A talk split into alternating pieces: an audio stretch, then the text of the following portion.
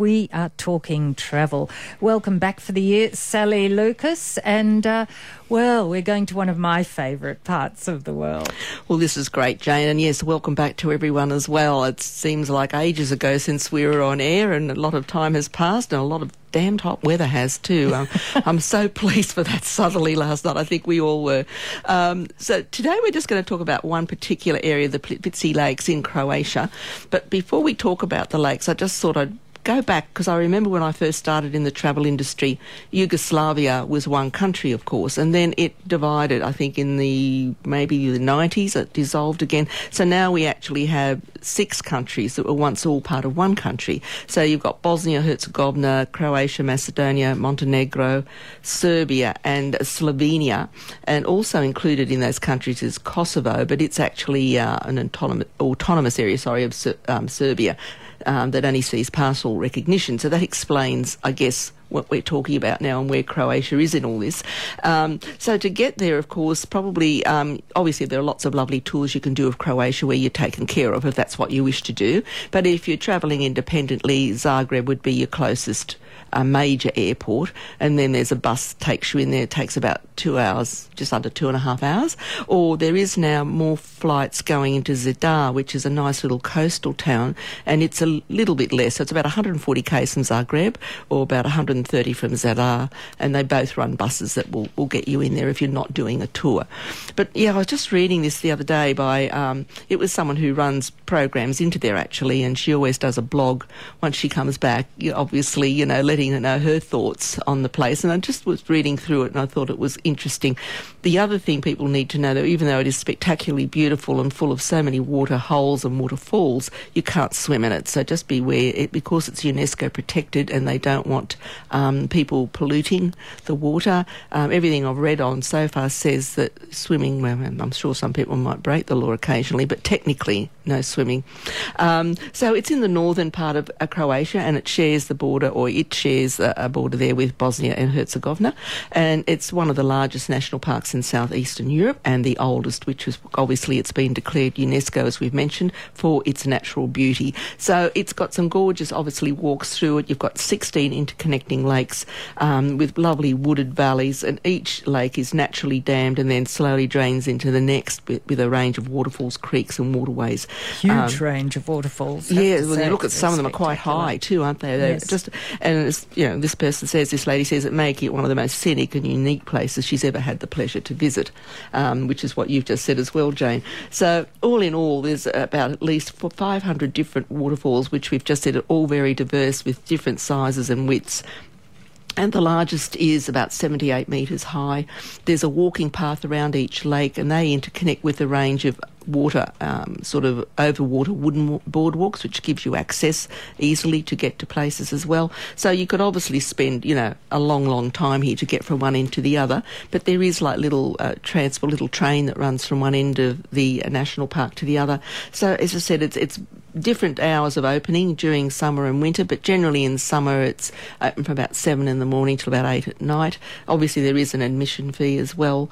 Um, so, but yes, look, tourists are well catered for there, and the Croatian government has put a lot of thought into preserving the park and making it an easy place to explore without causing any environmental damage, which of course is very important.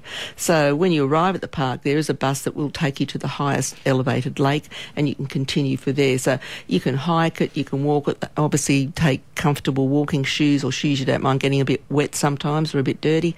Um, yeah, and just be prepared and enjoy what a wonderful place that is and so lucky, you know, we are to still have it in this this wonderful part of what was once Yugoslavia now six different countries. And of course, it's not just Plitvice that you can visit, of course. I mean, there's other beautiful areas within Croatia. I mean, we've mentioned Zagreb, the capital. You've got the old town of Dubrovnik, which everyone loves, the walled town, the cobblestones, the old buildings.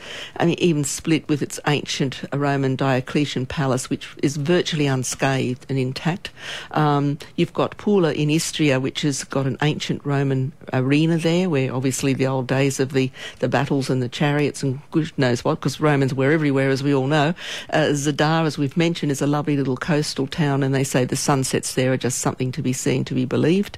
Um, Rovinj, is that how they pronounce it? Rovinj, I think, is a lovely another harbour town. And of course, you've got islands off Croatia as well, so sailing there is a wonderful thing to do, and a lot of people do sail that beautiful Croatian coast. So maybe if you haven't done Croatia, it deserves to be on your bucket list and for this year. Can I just say that yes. the, the locals, the Croatians, are very proud of their uh, their natural, their heritage, natural heritage, too. Yes. And so if you're walking around Plitvice Lakes, you are likely to find lots of school groups with teachers, and they all want to practice their English. So the number of times you will say hello if oh. you're walking through there. Uh, but isn't count. that lovely? yeah, lovely. Indeed. And I mean, it's an interesting place, as we say, just from a historically, culturally, the whole country, um, food-wise, people are friendly, lovely place, you know, to to go and have a relaxing time, or even if you want to have a real heavy hiking time, of course, you can do that as well. And that's Plitvice Lakes. We're talking travel on 2NURFM. It's 18 past one. And when we come uh, come back, we'll go, well, not too far from no. there, a little bit further north. And we're going to look at some of the imperial highlights of Russia. To Russia. And this is just a new little short tour for people that just want to, I guess, immerse themselves in a short duration holiday into Russia just to get a taste. And it's basically just doing Moscow and St. Petersburg over eight days. Um, so it really is I think, quite an interesting journey because they've got lots of lovely inclusions in each of these cities, which allows history and culture sort of aficionados to experience everything Russia has to offer in two of their most major cities, of course. Um, so you have three nights in one and four in the other, beginning in Moscow, of course, and the Kremlin and the Red Square, which are UNESCO heritage sites as well. But when you're in Moscow, you know, they do a, a ride on the metro, and if anyone's ever been to Moscow, they'll understand what I'm talking about. It's like almost almost being inside a, an opera house or somewhere. I mean, it's marble and chandeliers and sta- I mean, it's pristine. It's just magnificent. Um, so you're doing that, and that, that is fantastic. And then you also go. Um, it's a mini museum, by the way, should I call it in itself, because it's got these statues as well, and oh, wonderful the Kremlin, of course, which is, you know, the seat of power in Russia once was, and here you see this incredible collection of wealth from the past eras of the Tsars and the Tsarinas, and it's, it's just blew my mind away the first time I saw that much wealth they had back in those days. Um, and of course, it's a fortress complex in itself. And you go to the Armoury Museum there, which again is home to a priceless collection of imperial crown jewels, weaponry, and of course the famous Fabergé eggs as well there. Um, then you continue on and you go to a, a visit to the Assumption Cathedral, which is designed in the ornate old Russian style, of course, in the bustling Red Square of Moscow, and of course the famous domes of the St Basil's Cathedral, which stand at the end of that square. And then you visit GUM, which is the famous lavish department store in the heart of the city as well. So that's interesting. And then you enjoy a traditional Russian dinner at a local restaurant. And that's just one of the days that you're in Moscow to give you an idea. You also go along the waterways to get an idea of the river, the Volga River, um, and you do some Epicurean things as well, like getting a taste of local flavour. You stroll the streets with a local guide and savour authentic dishes found on the tables of many Russian families. And then, of course, you go on further to do lots of extra things you want to do there, like the, the former, what they call the space race when they were involved back in those early days of Gagarin and so on. So that's a wonderful thing to do as as well.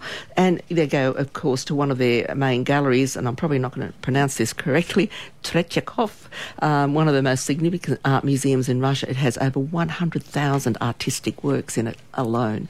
So we forget how much Russia has and what they have in their past. We always know about it now, but of course it has such an interesting and, and checkered past as well. And then, of course, St. Petersburg, which is, I guess, they always call it like the the Venice, don't they, because of its waterways, etc., that you've got there. But it's also got famous cathedrals and the famous palaces that you go to see there. The Peterhof Grand Palace, which is better known as the Russian version of Versailles. So again, you're doing so much. Um, you go to see the Hermitage Museum as well, as I said, second in size only to the Louvre, and it's the home to the largest collection of paintings in the world. And it even has works from the likes of Monet and Matisse there as well. So this is quite an interesting one, and you even get to go on a ride around the town in some of the famous old vehicles, like the old uh, Lada, and what was the other one? I was forgetting the name of it now, James. It was an old Volvo. Oh, there's a few old Russian cars, and they do use some funny little trips, sightseeing trips around in some of the old cars. So this is really just letting you immerse yourself in really this culture of mainly old, but some new, of what, you know, of course, Russia was about in those early days. And I think if you're interested in anything like that, you'd find this itinerary really, it's very inclusive. Um, so there's really nothing you have to sort of go out and do anything extra on. It's basically all included in your itinerary for those eight days. So, yeah, it's, it's a, I reckon it's a great little starter for someone who might just want a little, you know, peep at what Russia has to offer. Oh, and it's time to look at the hot deals in the travel marketplace at the moment. Sally Lucas, what have you got for us? Got a great bundle to start the year, Jane. Firstly, for the wonderful Aurora Borealis, that lovely Northern Lights region of the world, there is a fly cruise package there, Iceland and the land of Northern Lights. Now, this is a 15 night itinerary including return air from Australia. You get two nights in London before the cruise, 12 nights on the Marco Polo, and one night post cruise accommodation going that lovely land of fire and ice and getting to see those wonderful northern lights, which do usually go from October through to about March, uh, to give you an idea. And there's a second one, if you wish, it's uh, doing Norway and the land of the northern lights, so a slightly different direction, not Iceland.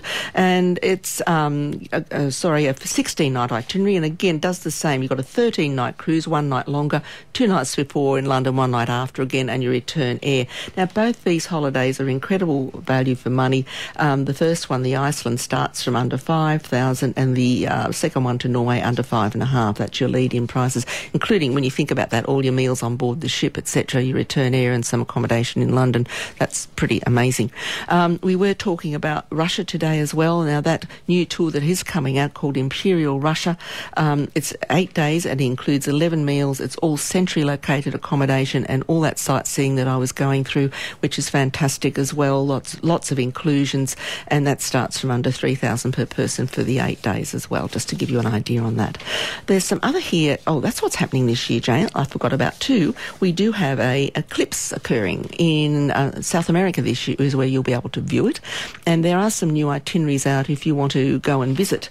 Uh, that's the an eclipse of the sun? Eclipse of the sun in. Chile. Mm-hmm. Uh, so you can do short itineraries if you're just wanting to do that only, ranging from seven days to 12 to 18 days the eclipse in the Atacama Desert, which would be fantastic as well. Um, or you can do one that's a bit longer that's going to take in Machu Picchu, the Iguazu Falls, and Rio as well. Uh, various different durations, and these are starting from under 7 to under 12, depending on which duration itinerary. And that's with Wendy Wu Tours. So that's something happening for the solar eclipse this year. Um, there's other lovely one here. It's a Peru super deal if you're wanting to do this as well. Now, this one is an independent, um, what we call independent itinerary, which means you can go any day. So everything's still booked for you. You've got your local guides, accommodation, airfares, but you're not on a group itinerary, which means sometimes that suits people who have only got leave at certain times of the year and fixed dates don't always suit. And that's from under $4,000 for 11 days. And it goes to Lima, the Sacred Valley, Machu Picchu, Cusco, Puno, Titicaca, and back to Australia. So if you're just wanting to do a little short South American holiday, that's great. And how about the other way?